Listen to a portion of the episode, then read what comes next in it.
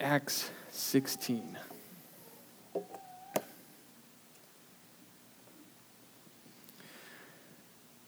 We as believers have three enemies the world that lies in the power of Satan, who prowls around like a lion waiting for someone to devour.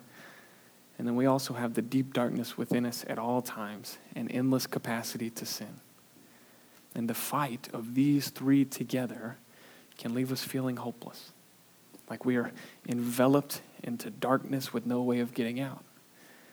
Yet another story on the news. Yet another thing going wrong. Yet another medical diagnosis.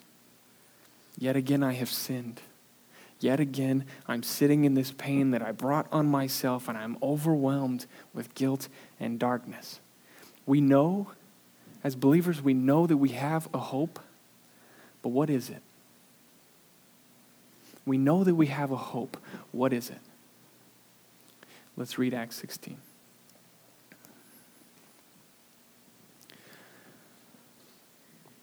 Paul came also to Derbe and to Lystra. A disciple was there named Timothy, the son of a Jewish woman who was a believer, but his father was a Greek. He was well spoken of by the brothers at Lystra and Iconium. Paul wanted Timothy to accompany him, and he took him and circumcised him because of the Jews who were in those places, for they all knew that his father was a Greek. And as they went on their way through the cities, they delivered to them for observance the decisions that had been reached by the apostles and elders who were in Jerusalem. So the churches were strengthened in the faith, and they increased in numbers daily. And they went through the region of Phrygia and Galatia, having been forbidden by the Holy Spirit to speak the word in Asia. And when they had come up to Mysia, they attempted to go into Bithynia, but the Spirit of Jesus did not allow them. So, passing by Mysia, they went down to Troas, and a vision appeared to Paul in the night. A man of Macedonia was standing there, urging him and saying, Come over to Macedonia and help us. And when Paul had seen the vision, immediately we sought to go into Macedonia, concluding that God had called us to preach the gospel to them.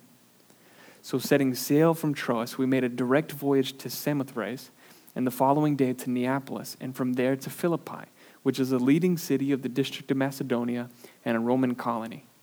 We remained in this city some days, and on the Sabbath day we went outside the gate to the riverside, where we supposed there was a place of prayer. And we sat down and spoke to the women who had come together. One who heard us was a woman named Lydia from the city of Thyatira a seller of purple goods who was a worshiper of God. The Lord opened her heart to pay attention to what was said by Paul. And after she was baptized and her household as well, she urged us, saying, If you judged me to be faithful to the Lord, come to my house and stay. And she prevailed upon us. As we were going to the place of prayer, we were met by a slave girl who had a spirit of divination and brought her owners much gain by fortune telling. She followed Paul and us, crying out, These men are servants of the Most High God who proclaim to you the way of salvation. And this she kept doing for many days. Paul, having become greatly annoyed, turned and said to the Spirit, I command you in the name of Jesus Christ to come out of her. And it came out that very hour. But when her owners saw that their hope of gain was gone, they seized Paul and Silas and dragged them into the marketplace before the rulers. And when they had brought them to the magistrates, they said, These men are Jews, and they are disturbing our city. They advocate customs that are not lawful for us as Romans uh, to accept or practice. The crowd, the crowd joined in attacking them, and the magistrates tore the garments off them and gave orders to beat them with rods. And when they had, in, when they had inflicted many blows upon them, they threw them into prison, ordering the jailer to keep them safely. Having received this order, he put them into the inner prison and fastened their feet in the stocks. About midnight, Paul and Silas were praying and singing hymns to God, and the prisoners were listening to them. And suddenly there was a great earthquake, so that the foundations of the prison were shaken. And immediately all the doors were opened, and everyone's bonds were unfastened. When the jailer woke and saw that the, prisoner, the prison doors were open, he drew his sword and was about to kill himself supposing that the prisoners had escaped. But Paul cried with a loud voice, Do not harm yourself, for we're all here. And the jailer called for lights and rushed in, and trembling with fear, he fell down before Paul and Silas. Then he brought them out and said, Sirs, what must I do to be saved? And they said, Believe in the Lord Jesus, and you will be saved, you and your household. And they spoke the word of the Lord to him and to all who were in his house. And he took them the same hour of the night and washed their wounds and he was baptized at once, he and all his family. Then he brought them up into his house and set food before them, and he rejoiced, along with his entire household, that he had believed in God. When it was day, the magistrates sent the police, saying, Let those men go. And the jailer reported these words to Paul, saying, The magistrates have sent to let you go. Therefore, come out now and go in peace. But Paul said to them, They've beaten us publicly uncondemned, men who are Roman citizens and have thrown us into prison. And do they now throw us out secretly? No. Let them come themselves and take us out. The police reported these words to the magistrates, and they were afraid when they heard that they were Roman citizens. So they came and apologized to them. And they took them out and asked them to leave the city. So they went out of the prison and visited Lydia. And when they had seen the brothers, they encouraged them and departed. Let's pray. Father, we thank you for your word. We know, according to uh, other parts of your word, that uh, your word is a two edged sword that does surgery on our heart and hearts. And so we pray now, Father, that you would do it. Let these words not simply go through our heads. Let us not just simply hear them. God, help us to trust them. Help us to believe in your Son. We see, we know that Jesus is better. Make our hearts believe it. We are, all of us in this room, prone to wander, prone to leave the God we love. Would you keep us here? Would you open our hearts and our minds to what you have for us in your word? So that as we walk out these doors, we might see a better picture of who you are so that we have a better confidence in our place in you. Accordingly, Father, if there is anything that I say that is against your word, if there's anything I say that goes contrary to proper theology and thinking of who you are, I pray that you would help us to all forget it. And if there is anything that any of us think in this room as we read, as we hear your word that is contrary to you. We pray that you would remove it from our minds. You place right thinking into our brains, Father. Would you do this? Would you change our hearts? You're the only one who can. And we pray this now in Jesus' name. Amen.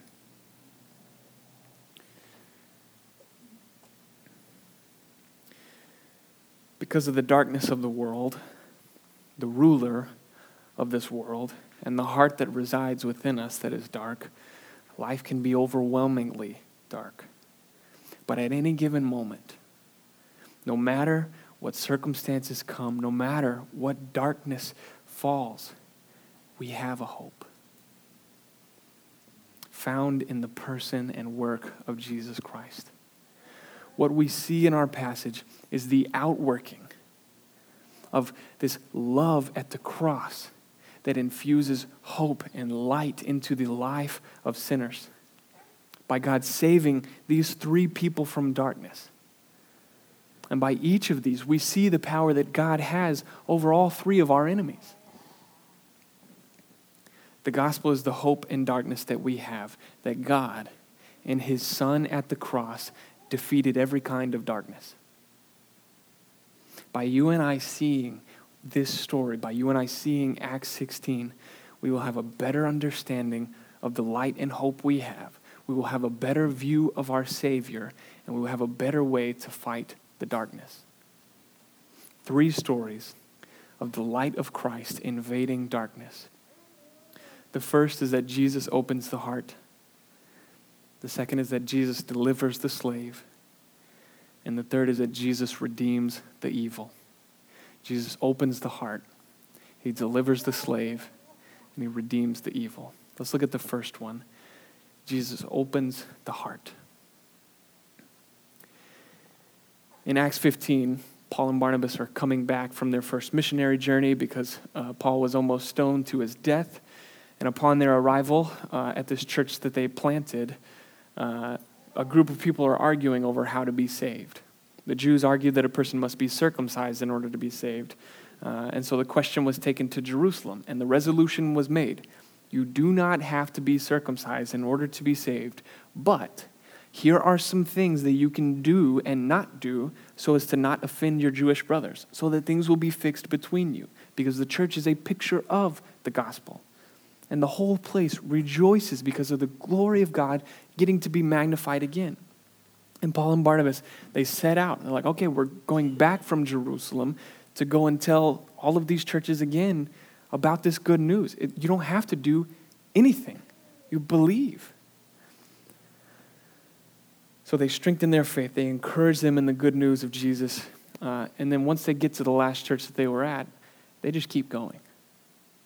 They sail over and land in Philippi, uh, which uh, the book of Philippians was written to these three believers, was written to the church that starts here. Uh, but I have one map and then just some photos. So you can see down at the bottom right corner is Jerusalem, where they started. They've gone up through Caesarea, Antioch, Tarsus, Iconium. We just read about all of these. And then you can see Troas. And then from there, they sailed across to where Philippi is. Um, and you see Neapolis right there at the bottom and the subset, outset thing. Uh, so, right here is where the very first European church begins. The church was Middle Eastern until this moment, until Acts 16. Uh, so I wanted to show you just some pictures of Philippi today. These are the uh, ruins that stand. You can go to the next one. This is the, uh, the river that runs through that most likely somewhere in this area is where these uh, group of women met. Uh, I took all these pictures myself from the internet. But so usually what happens is Paul would go to the synagogues to preach. Uh, he was a trained Pharisee. This is what he did. But the rule, uh, the part of the law was that you had to have 10 Jewish men, men specifically, in order to have an official synagogue. If there are not 10 men, even if there are only nine, you cannot have a synagogue. So what happens is you have to go to an open sky area near a river or a sea. Turns out, as a Roman colony, there are no Jewish men in Philippi. So they go over to where this might be taking place. They hear rumors, they hear rumblings about where someone might be praying. And they speak to these women who had gathered. one, one woman they meet specifically is named Lydia. Lydia is a seller of purple goods, which meant she sold purple dye in order to turn rugs and cloaks and, and robes into purple. Uh, so her main customer would have been royalty. Most likely, Lydia is making bank. She has got all sorts of money. Royalty are, are her customers. So it's really kind of funny that when she invites them over later, the text says she prevailed over us, like it was going to be a hard decision. But by Lydia, we see a glimpse into how God works his grace. Verse 14 the Lord opened her heart to pay attention to what was said by Paul. What we know about Lydia is that she has a family. She works hard. She could be anywhere she wants to be. She could be anywhere, but she's here at the river trying her best to know God. Why? Why would anyone do this? She's, she has to have realized on some level this darkness that pervades the world. And so she's searching outside of the world. She's hoping and praying that her efforts to find him will be enough. But they never will be. There's no way for a person to be anything enough to satisfy God's demand of holiness. The human problem of sin separates us from ever reaching that holiness on our own. And the issue here is that God would be just to never allow a single human being to come to him. But what does he do? He opened her heart. He opened her heart to the gospel. This is the light that breaks through the darkness of her heart. The text says that God opened her heart to pay attention to what Paul was saying, and we know Paul was sharing the gospel with them about the grace of Jesus. This is what the darkened heart truly needs, as it is our true and better hope, because it points us to something outside of us. Because the human problem of sin is not that we sin, it's that we have a darkened heart that emanates sin. It's not the outside that defiles a person, but that within. It is our heart. In the dark state of sin, there's no way for a dead heart to trust anything except for darkness unless something miraculous were to happen. And it did. Jesus at the cross overcame sin and darkness, and that work gives those who believe a brand new heart. This is the good news that she needed to, she needed to hear to be saved, and this is exactly what you and I who are already saved need to hear. 2 Corinthians 3 verse 18 says this. And we all all with unveiled face beholding the glory of the Lord are being transformed into the same image from one degree of glory to another. For this comes from the Lord who is the Spirit. So the bad news is that those of us with hearts have dark hearts. But the good news is that God opens hearts for all who have hearts. The world is dark ruled by darkness, and we have darkness within us. But the gospel of Jesus Christ is the light that invades every bit of that darkness. And by this one act of Jesus on the cross, our hearts are continually opened. First to believe, and then to continue to believe by beholding the same glory. Jesus opens the heart, and then Jesus delivers the slave. Point two the next day, they're going back to this place of prayer where uh, they encounter a slave girl. She's possessed uh, by a spirit of divination, which means she could foretell events. Uh, so people would come from all around to hear what she has to say, and they would hear about their futures. Uh, the men who owned her exploited her for this, and they're making all kinds of money by her. And so she's got two kinds of slavery on her. But for some reason, she followed our guys, crying out, These men are servants of the Most High God who proclaim to you the way of salvation, which is true. But truth coming from someone who doesn't believe the truth is mockery. Paul gets annoyed with her and calls out the spirit in the name of Jesus, and she's delivered instantly from the evil spirit. Radically different person from Lydia, same light to the darkness A couple of things we see here. Demonic possession and activity does not necessarily look like what we see in the movies. It might, uh, but Satan is masterful with disguising himself as, a, as an angel of light. This little girl made these men a lot of money. Most likely, they dressed her up to look pretty good. Not demonic. And she speaks the truth. This means that demonic possession and activity can take form in anyone who is not sealed with the Holy Spirit, even though they know and can even speak the truth. How does Paul react, though? It's not with fear. Uh, typically, when you hear of demonic activity, uh, especially if you go on YouTube, it's just kind of a fear inducing thing.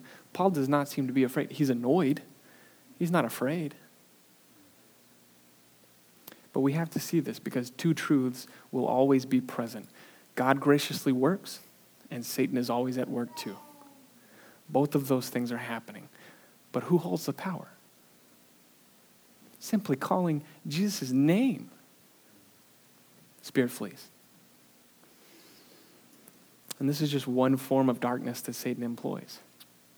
Satan enslaves humans to works of darkness that range all across the spectrum, from hardcore drug addiction to simply keeping us from reading our Bibles.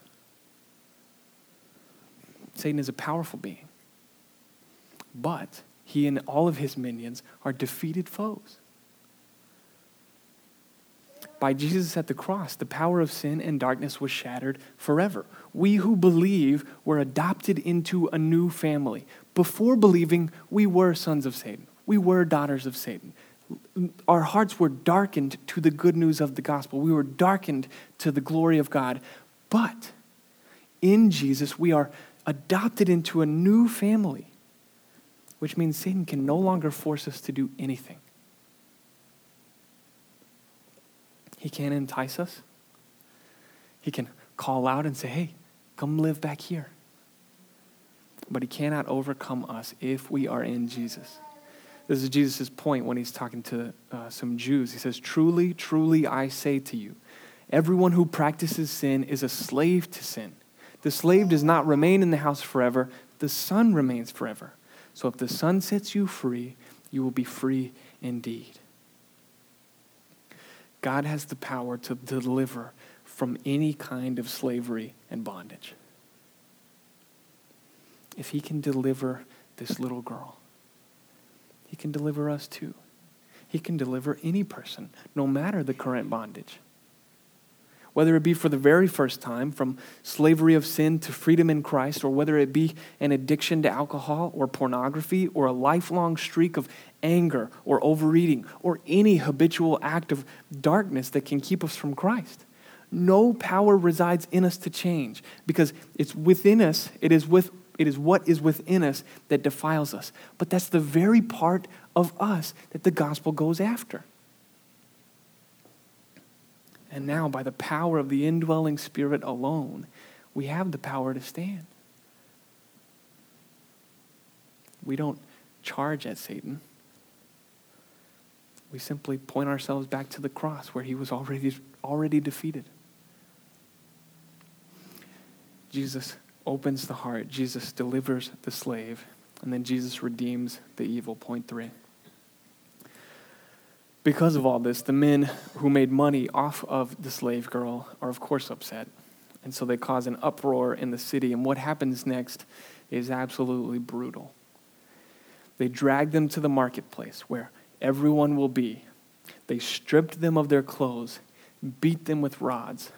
A historian noted that uh, a person who was beaten with rods would have been left with a sticky, swollen mass of lacerated skin and open wounds which is bad enough as it is, but they're brought into the jail, and the jailer goes even further.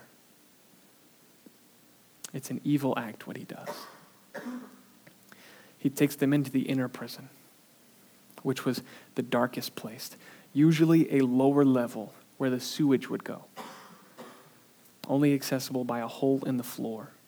And this hole was the only way in or out, and it served doubly as the, printers not, the prisoners not in the inner prison, this was their toilet. Leaving the inner prison full of mess. Men only lasted a few days in the inner prison. And he bound their feet into a torture device called the stocks, which is just two pieces of big, uh, two big pieces of wood where you could stretch out the legs uh, leaving yourself in a, uh, in a cramped position, leaving the prisoners with no choice but to lay on their backs. Their swollen, sticky, open wounded backs on the floor with who knows what. And yet they sing. The other prisoners were probably used to hearing groaning and screams, and then after a while, nothing. And yet, what they hear from the hole is singing praises to God. What a beautiful truth. The legs and backs feel nothing in the stocks of prison if the heart is in Christ. And suddenly, there was a great earthquake that shakes the foundation, and every door of the prison is opened. Every chain that was holding the prisoners down is gone. The guard saw this and was going to kill himself. It's first of all humiliating, but secondly, whenever this happened and prisoners escaped, the guard had to take responsibility. He had to take on the punishment of whatever was coming for any of these prisoners. So if any of them were to be put to death the next day and they escaped, the guard now has to be put to death every prisoner is set free. They are released from their chains. He knows what's coming. This is not going to go well for him. So he pulls out his sword, ready to kill himself. And from the pit, Paul cries out, Do not harm yourself. We're still here. And the jailer comes with lights and he sees and he trembles before them and perhaps asks the most pointed question in all of Acts Sirs, what must I do to be saved? I don't think I'm going to last until tomorrow. What must I do to be saved? And look at verse 31. They said, Believe. Believe in the Lord Jesus, and you will be saved. This is what our God can do. He saves even the evil man. And the truth of the matter is that we are all evil. We have a deep capacity for all kinds of evil. And if we're not honest about this fact, then we will never see the grace to be changed in the first place. And we're going to end up even deeper in bondage to the sin that we say we don't have. We are evil. We have to know this. But the good news of the gospel is for evil people. Believe and you will be saved. And that doesn't stop after the first time we are saved. We are continually reminded of the salvation by faith. And so, what happens is one of the most beautiful things. What they say in this moment is that we understand what's happening, don't harm yourself. Jesus became the guard responsible for accepting punishment that was not his. And he allowed prisoners to be set free. You do not have to harm yourself. Jesus took that harm for you. And the same word used for stocks here was used by Peter to describe another device of death in 1 Peter 2. He says, He himself bore our sins in his body on the tree, on the stocks, that we might die to sin and live to righteousness. By his wounds, you have been healed. What we're to see is that this is a picture of Christ, who was beaten, tortured, and killed for our sin. This is why this man who was utterly evil, they said, keep them safely. He took them in and did horrible things with them. He took them to his home. He washed their wounds. He gave them food. And together they all rejoiced that he believed. Why? Because at the cross, what Jesus did has eternal ramifications that continually create a new heart within us, that continues to change us, and will finally and forever, one day fully, bring us home. And the gospel is the light that we all turn to. No matter if we've been a believer for 10 seconds or 50 years, because the human problem of sin is not that we sin, it's that we have a heart that emanates sin. It is darkened. It's not the outside that defiles a person, but that within a person that defiles them. It is our heart. And so the key to change is not by doing more of anything, but by beholding the grace of the cross again and again and again. This is why we have the same salvation three times in different ways. It's a beauty of diversity that God can save all across the spectrum of people. So there's no sense in which we can be too far gone, too far of anything for God to save us. This is why David writes in Psalm 51 Restore to me the joy of my salvation. Point me again to where I am saved. God saves and God transforms by the same gospel. And so it's the same light, the same gospel that is the same hope for any darkness. Jesus at the cross conquered darkness, conquered evil, because he became darkness and took on evil for us. And in his death, there is no reviving it. So there's no such thing as too far gone. There's no such thing as God not saving a horrible wretch. He's in the business of saving horrible wretches, or this room is empty. Jesus, all at once, once and for all, on the cross, bore our sin and shame on himself to shine light into the darkest regions of this life, our heart in this world. And one day, we will have hearts that will never die they will be brand new. One day, Satan will completely and forever be defeated. And one day, Jesus will usher in the new heavens and the new earth, all because of what he did on the cross. This is why it's the same thing that they point to over and over and over again throughout the book of Acts. It's the same uh, resolution, it's the same answer to every human issue, because every human issue comes from the heart. The only way to change that is the cross. I listened to a man uh, speak briefly about sin. His take on it, he said that America was going to fall apart because of the sins of this current population. He said that the rampant sins of the American people were worse than they had ever been before. And then he said something that baffled me. He said, 70 years ago, we were a nation of God fearing people, and we are so much better because of it. But now we have no hope. And this broke my heart because there were many people listening to him. But he's absolutely wrong for two reasons. 70 years ago, we couldn't all use the same water fountain. But perhaps even more tragic than that, there is hope. There may not be hope for America as a nation. I don't know that. But we're part of a greater nation. That's what matters. But let's be real. How he got there is no surprise at all. It is no surprise to any of us that we live in a world that overflows with sin and darkness. Our hearts don't have the capacity for grieving every one of the tragedies we hear about every morning. And if that's not enough, we live amongst people who we know and love that are not believers. And if we trust God in His Word, we know the reality that awaits them. And if that's not enough, believers live in war against an enemy that we cannot even see, who prowls around like a lion, waiting to devour. And if that's not enough, we live in, with a sinful capacity to commit any kind of sin and we will never be without it as long as we live in these mortal bodies. And all of this outer darkness compels our inner darkness to live in the outer darkness.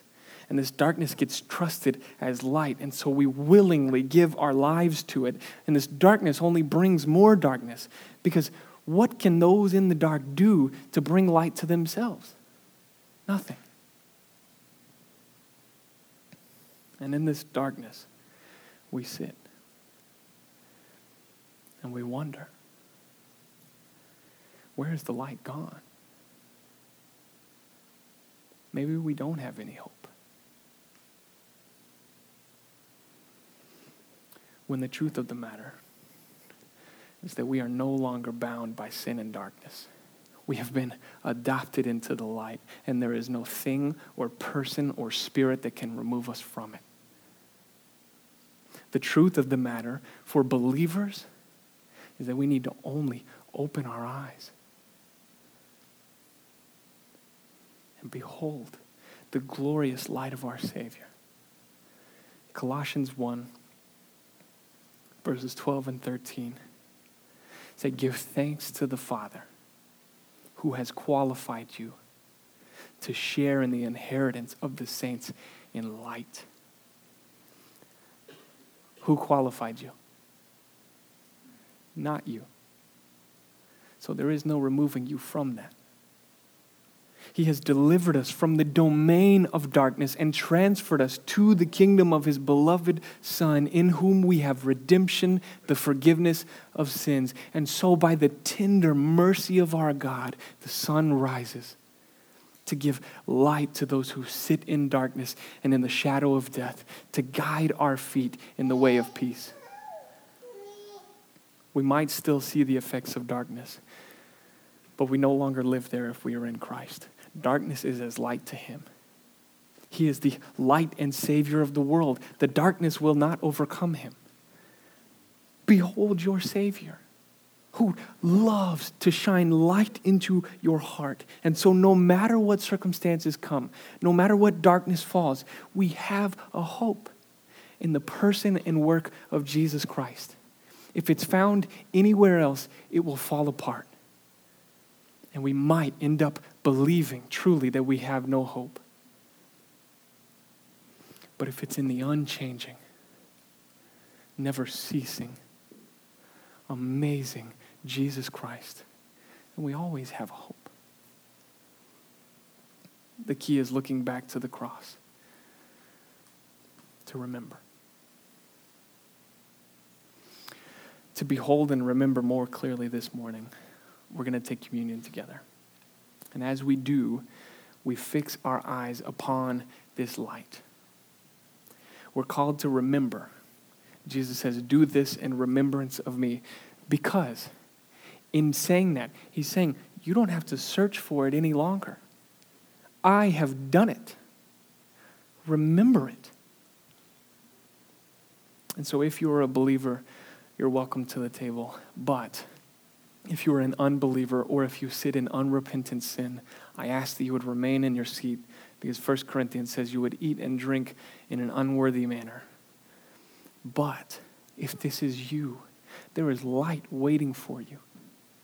If you are in unrepentant sin, you need only open your eyes to see the mercies that God has for you this morning, the light that is waiting for you, the hope that is waiting for you.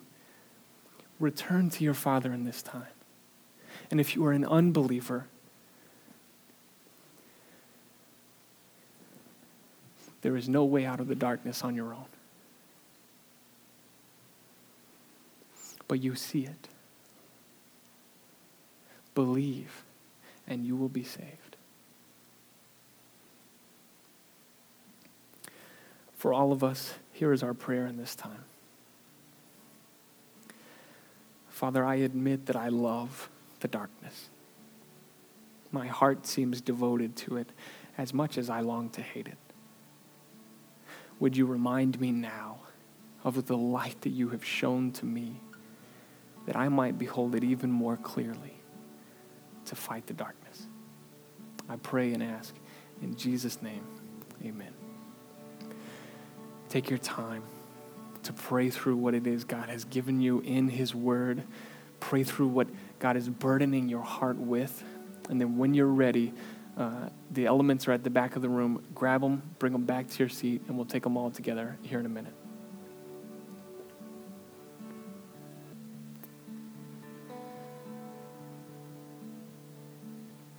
Second Corinthians 3, verse 17 says this.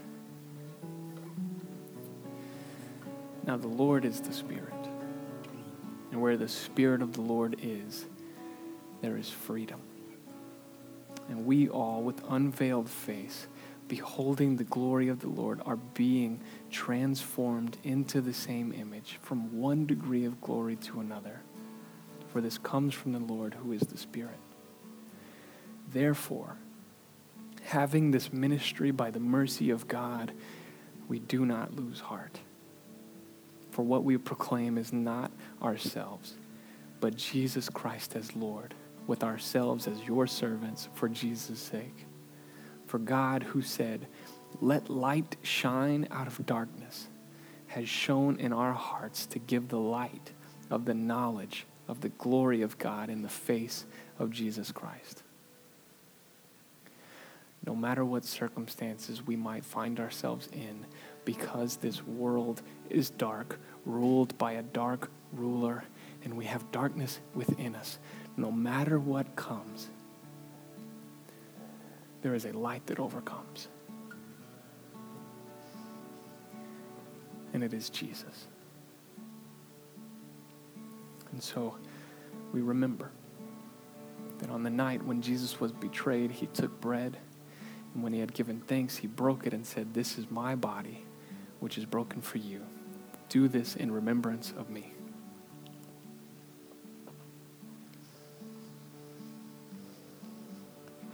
And in the same way, after, cup, after supper, he took the cup and said, This cup is the new covenant in my blood. Do this as often as you drink it in remembrance of me. Let's pray.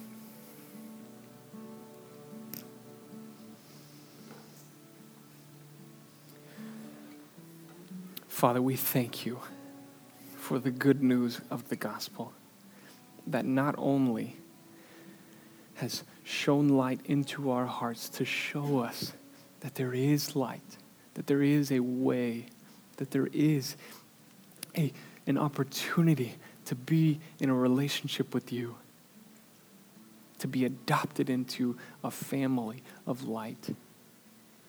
Not only is that true, but the same light of Jesus Christ, your Son at the cross, continues, will always be something that we can look to to see the light is still there.